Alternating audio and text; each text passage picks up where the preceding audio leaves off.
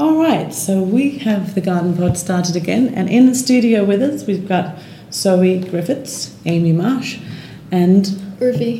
Urvi. So Zoe Griffiths, you're from the Think Maths. Yeah. Can you tell us a little bit about it? Uh, yeah, sure. Uh, so um, part of my job is to go into schools and, uh, and talk about maths and do maths talks and workshops uh, with students. Um, and uh, so that's what Think Maths is. Um, and the, the talks and workshops are kind of on bits of maths that are not on the curriculum.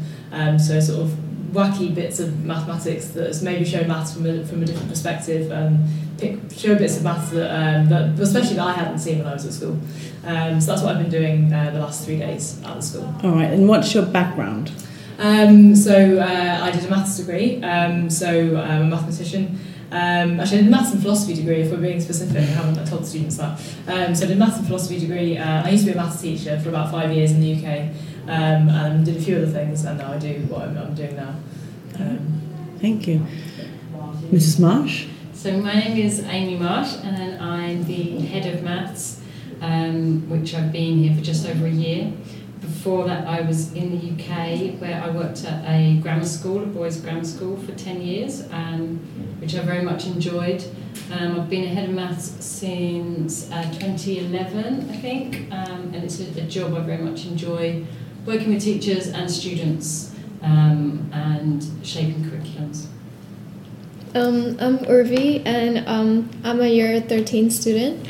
I currently do. I currently study further maths, physics, and chemistry, and I really enjoy um, quantum mechanics. Oh, very cool. um, so I read an article, right, by in the Telegraph by Emma Pierce, and she says it's not the lack of confidence that means girls do not choose maths.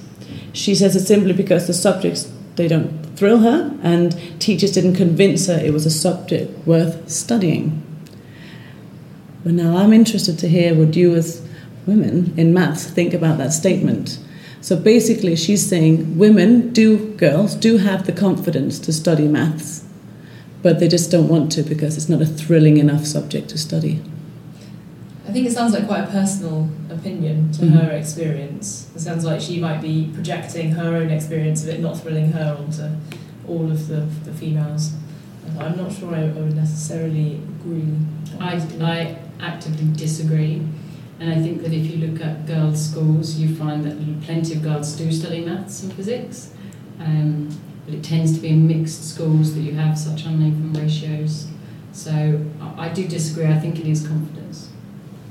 Um, I, I kind of read an article um, about the disparity in uh, women in STEM um, in different countries. So actually, like it was interesting because um, less women chose to do STEM subjects in more developed countries where they had more rights, and whereas like in less developed countries there were more women who did STEM subjects than those in developed. So That's really interesting. That's very Yeah. interesting, Yeah. yeah. Is that because in developing countries, STEM subjects are more likely to guarantee you a job? I think is that You can go into engineering or medicine or law or, or those mm. sorts of subjects, whereas studying history maybe doesn't open up the same obvious opportunities in the workplace. Definitely. Like in countries like um, China and India, um, careers in engineering and math are considered quite prestigious. So children are usually encouraged to follow those fields. So regardless of them being boys or girls. It's very interesting because one of the things I have, I've, I've written down as well is that parents, that whether or not it's a problem that not enough parents and teachers and just society push and encourage girls into enter these fields where it's, according to your article, in certain countries they do, like that is what they do encourage. So is it, could we say that maybe in the Western, are, the, are we encouraged enough to do maths? Probably not. Yeah, so it sounds like culture is playing a Yeah. huge part in the uh, girls going into STEM or not.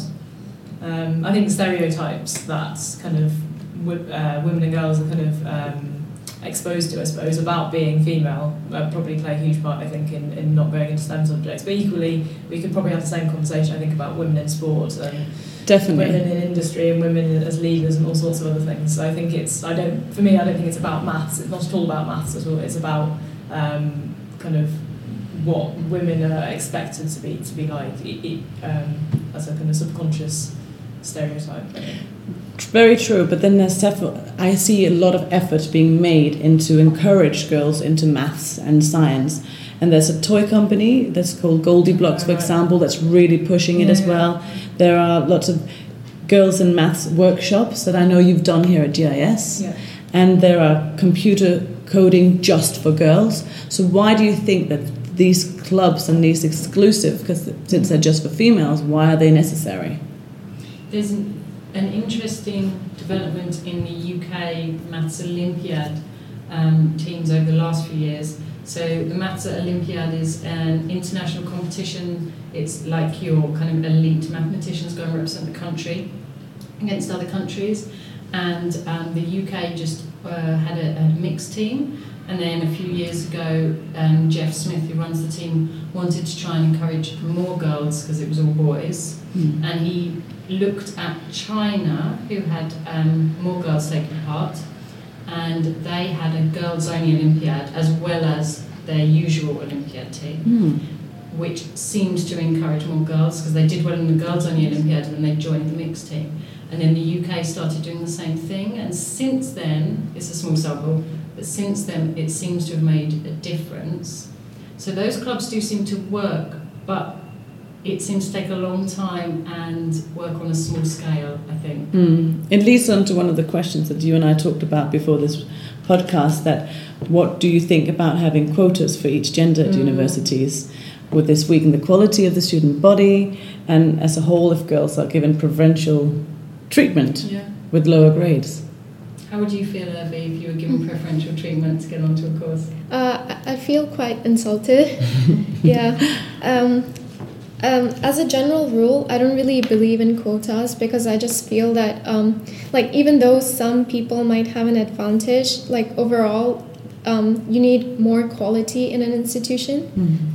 So maybe, like, instead of giving them a leg up into admission for the institution, you should give them a leg up earlier on so that they can reach that standard. And do you feel that workshops would do that?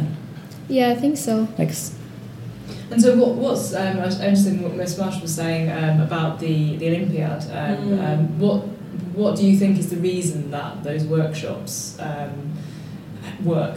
Look like they're working. I, I don't I don't know, but it seems to be that um, the girls who take part in the girls only Olympiad, who do very well, then have the confidence to compete with the boys, and sometimes you can see in girls only groups, girls are much more reluctant to say their thoughts out loud and um, more worried about what other people think, how other students Mhm. view Yeah, yeah. them, looking stupid, and the boys seem to, for whatever reason, Yeah. be less aware of that or less bothered I by think it. that's that, that kind of rings true with my experience. So maybe that they kind of have an opportunity to, to prove to themselves that they're definitely capable enough. of it, and then um, yeah, I think that's that. When, when I go around schools um, talking about maths and workshops, I've noticed one thing I've noticed quite a bit is sometimes if I'm kind of circulating the room asking students questions, kind of one to one, not in front of the class, um, and I'll, I'll be looking at a girl and say, say to the girl, kind of, uh, oh, what do you think's going on here? And I don't know what percentage of the time, 70% of the time, making that up, but quite a lot of the time, if the, a, a boy sitting next to her will sort of answer for her, will Mm. sort of jump in and that's and I don't think the, the boys aren't doing it from, it's coming from a good place, they probably think they're being helpful, but um, it's, it is quite overwhelming the number of times that that happens, and sort of making sure I make a conscious effort to, to be like, oh, hang on a minute, actually, I was asking this lady, lady. Um, So, do you think that we should invest more time in teaching girls in schools, sort of maths and in confidence, confidence in maths, basically? I, th- I think so. I think making it explicit, eth- uh, making it explicit that being confident in maths and in also in other things is a is a skill and is something you can practice and get better at, rather than just a something you innately have or don't have. And I think I think it's something that's sort of um, because of course yeah, you can get more confident. You can be really unconfident at something, and then sort of over time sort of train yourself to to overcome those feelings of inadequacy or well, lack of confidence. I think I think making it explicit and talking about it is, is probably a really good thing.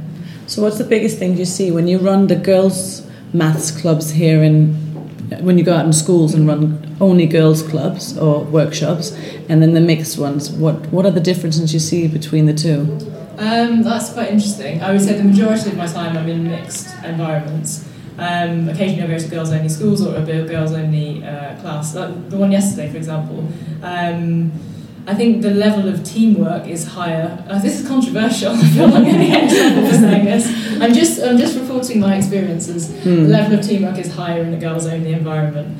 Um, especially the task we were doing yesterday in Urvi's class. Um, Will you explain the task uh, so they're creating a dodecahedron, uh, which is a 12-faced 3D shape, um, just by folding uh, paper. So there's no cut, not allowed to cut or stick anything, um, and it takes quite a lot of problem solving um, and sort of spatial awareness and logical thinking in order to know how to put it together. Um, and it, it 100% involves teamwork. And if the if the group of people don't work as a team, they will not make a dodecahedron, in my experience. Um, and it's, it's, it is really interesting that often the teams that they'll have one person trying to do everything, or they'll have two people trying to do it separately because they won't work together, will invariably be boys or be mixed in this group. So I think um, I don't really know what I'm saying. I'm just saying that's an experience I've had, and Yeah. that's a real skill that girls seem to have that we can, we can In build on. lessons, I think you, you see boys are much more likely to race each other, even in Yeah, your class. exactly. Sometimes That's a very boys will try and compete to get the answer first. Um, I don't really see any girls ever doing that. Much more likely to work together, work Yeah. But then at the end, they don't like to individually say out loud what they've done Mm. for fear of looking stupid, or they want to present it as a group. And I think you're a rare case, Irving, that you're actually very good at public speaking and you're Mm. confident in public speaking. Mm. But even in your skills and well-being session yesterday, a lot of the other girls in the room just weren't confident at all at talking. I, I think that's a really, really good point, which is uh, that so maths is a collaborative subject. Yes, it is. yeah. Um, and I think a lot of people don't, don't realise that, and so this ability to collaborate is so important, and that's something that um, that kind of girls seem to have. yeah. Um, but yeah, that's the thing of racing, isn't it? So if the, the boys often want to race and get to the end first and be the first to finish, um, which Classic. then is going to put off people people who don't work in that way. Yeah. Mm. So that might kind of feed into the com- lack of confidence. Um, So, I mean, I'm going to ask you as well, Evie, especially. Do you think there might be this thing about it's seen, it's not seen as cool to excel, to excel in these subjects? Oh. Do you think that's correct? Like for girls, is it cool to study maths? Um, well, actually, I actually, mean, I think it's cool. I think Yeah. it's really cool. Obviously, I mean, I couldn't Yeah. do maths to save my life, but um, like what you were kind of saying about the racing thing, like the boys, they do that without caring what um, others think of them. But for girls, it's like you don't really want to show off your ability too much because you don't want the others to suddenly feel like you're some god or something like that. So the like I've noticed the boys in my class like they just say the answer out loud and then people are sometimes in awe of them and stuff. But then like um, when some girls do it, like they feel embarrassed by it. They're like, no, no, no, I'm not that good. Like I'll just even if they know the answer, they won't say it out loud. which Yeah. really says that this is not just about maths or STEM, is it? It's a very much a gender thing. And that, I mean, it literally breaks my heart to hear that girls won't speak out because they're afraid of failure. And the boys will blurt out things not necessarily being right. Um, which leads me on to a Beastie Boys song that I, I listened to, the one that's called um, Girls, which says girls do the dishes, girls to clean up my room, girls to do the laundry, girls and in the bathroom, girls, that's all I really want is girls. I mean, and every time I hear that, it really makes me annoyed because it's just again the stereotyping of women. Stop listening to it. I know, right? I should. um, and I think it just, especially now, again, as I said, like I'm not very good at maths at all, and I feel like a lot of women choose to, they choose arts and humanities, maybe more so in the West than clearly in in Asia, perhaps. But I just find why is this? You know, that is the main thing, and what is a what's a big thing you would give the big advice you'd give to, you know, girls in schools to choose maths? If their interest is there, what would you tell them? Why should they be studying maths or STEM? I think um, one of the things I, I say sometimes when I speak to students about uh, why to study maths is I think often people have this idea that the content that you learn in maths is is the sole reason that you would learn maths. Uh, so, for example, being able to find the length of the hypotenuse of a right angled triangle or something. Um, that's and then they think, well, actually, they might be thinking, oh, I don't actually want to do something with that later on in life. So they think, well, I don't, I, don't, I shouldn't do maths. Um, but that's a lot of people do use the content of maths in their jobs. They're engineers or you know pilots or medics or something mm. like that. But there's so many other um, kind of routes you can go down in life that if you've done a maths A level um, or maths at university, you will you'll be in a, at an advantage because of just the way that it trains you to think. Um, and actually, probably these things about confidence, you'll you'll have seen yourself um, do something really really difficult and succeed, and I think that will make a huge difference then to your your life in the future. Um, and and yeah, just the ability to think logically and solve problems and persevere when things are difficult. Mm. Uh, I would say that that's that's that's the most important. Those skills are the most important things that you gain by doing a maths A level and maths degree. And if, and if you then do go on and use the actual content in your job, that's that's great. But if you don't, it's also great because you've still got all these other skills that are, are transferable across the board. So that's that's probably what I would what I would say.